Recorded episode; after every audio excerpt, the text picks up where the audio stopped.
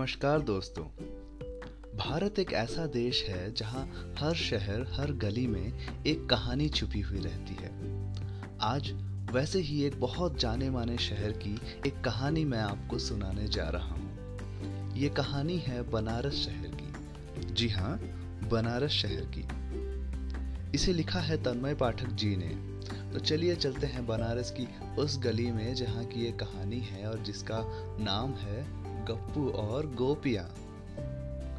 लंका चौराहे से भगवानपुर ले जाते रास्ते को सीधा पकड़ो और पहुंचो सामने घाट। ये बनारस की वो सड़क है जहाँ तुम्हारी गाड़ी का शौकर भी चीख चीख कर कहेगा कि बनारस भर का इनकम टैक्स सैफई में ही खर्च हो रहा है। बिल्कुल सटीक लोकेशन तो कहना नहीं हो पाएगा पर वहीं कहीं जहाँ से सड़क की धूल आँख नाक मुँह में घुसना शुरू करती है, एक संकरी सी गली मेन रोड से दाएँ की ओर कट जाती है। और गलियों के शहर बनारस की ये गली है जरा मसालेदार, इसलिए यहाँ से संभलिएगा यहाँ गप्पू स्पेशल पान भंडार के ठीक सामने न्यू लक्ष्मी गर्ल्स हॉस्टल है। गप्पू स्पेशल पान भंडार पूरी एरिया में बस दो ही चीज़ों के लिए जाना जाता है। एक तो इसके ठीक सामने न्यू लक्ष्मी गर्ल्स हॉस्टल है और दो, कि गप्पू स्पेशल पान भंडार का मालिक यानी गोपाल चौरसिया उर्फ़ गप्पू, इतना इश्क मिजाज है कि दूर खड़ी लड़की के बाल देख बता दे कि वो कौन सा शैम्पू लगाई है। पर ये न्यू लक्ष्मी गर्ल्स हॉस्टल की लड़कियाँ कभी गप्पू को भाव ही नहीं देती थी। ठीक भी है अब पान वाले से हॉस्टल की लड़कियों का भला क्या काम? पर गप्पू को हमेशा इस बात का बड़ा ही मलाल रहता था। एक रात जब गप्पू दिन भर का हिसाब फाइनल कर दुकान बंद करने की तैयारी में था, गली बिल्कुल शांत पड़ चुकी थी, जैसे सो गई हो बनारस की ये गली अगली सुबह जल्दी लाने को। मोपेड लिए एक लड़का गप्पू के सामने आ रुका और कहा, एक ज़बरदस्त मीठा पान लगाओ भैया। सौंफ मिश्री जरा चपक के और जरा सा गुलाब जल भी डालना। गप्पू दिन के आखिरी ग्राहक के लिए काम में लग गया। अच्छा गप्पू भैया, ये सामने वाले हॉस्टल में कोई पहचान है का आपका? माने घुसा सकते हो? हमारी एक फ्रेंड रहती है दरअसल। गप्पू से ये सवाल अक्सर पूछ दिया जाता था और हर बार गप्पू चिढ़कर एक ही जवाब देता था। साला, यहाँ हमरा सेटिंग साल भर से नहीं हो रहा, तुम्हारा कहाँ से करवाएँगे? अबे अबे, सुनो। लड़का उछल के गप्पू के पास आकर बैठा और फुसफुसाना शुरू किया। हमारा सुख और तुम्हारा भलाई का पैगाम सुनो। इतना जान लो कि ये पान भंडार ज़िंदगी भर चलाते रहोगे और कोई लड़की बात करने घंटा ना आएगी तुमसे। हमारी मानो और न्यू लक्ष्मी गर्ल्स हॉस्टल के वॉचमैन हो लो। कद काठी तो सही है ही तुम्हारी। महीने के छह सात हज़ार उठाओगे और हॉस्टल वालियों के करीब रहोगे सो अलग। अरे हम बहुत बार देखे हैं। ये वॉचमैनवा जो है ग्यारह बारह बजे लगभग बैठे बैठे सो जाता है। हम तो कहेंगे, आज ही इसकी सोते हुए फ़ोटो निकालो और हॉस्टल प्रबंधन को दिखा दो।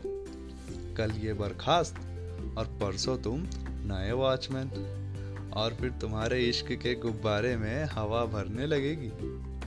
इसके बदले में हमें एक आध दिन अंदर घुसा देना, क्या कहते हो? गप्पू को बात तो दमदार लगी थी तो सर हिलाते हुए मुस्कुराया, बस।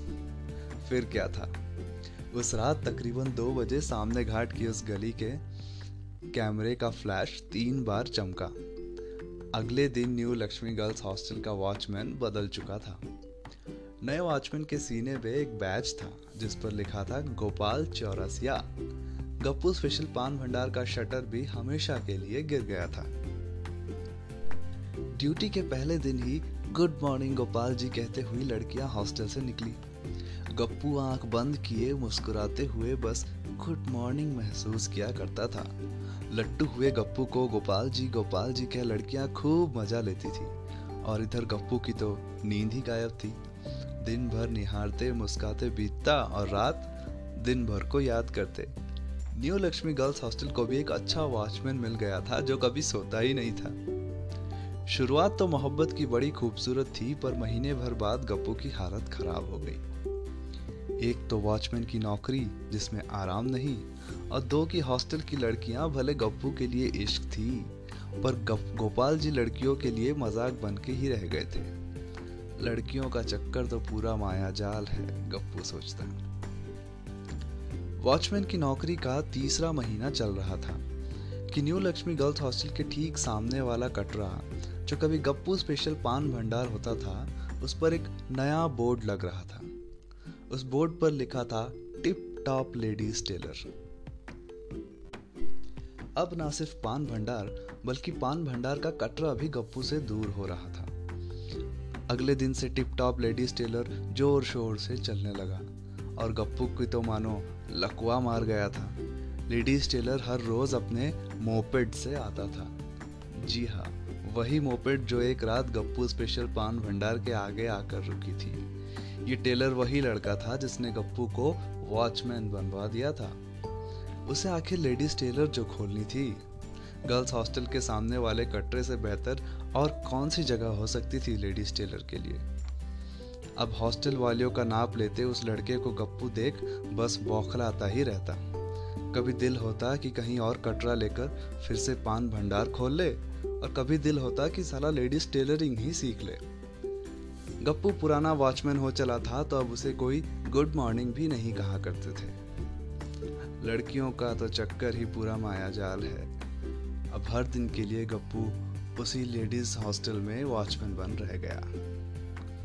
शुक्रिया दोस्तों, धन्यवाद। आज की कहानी यहीं ख़त्म करूँगा और दूसरी कहानी के साथ बहुत जल्द आप सबके पास आऊँगा। नमस्कार।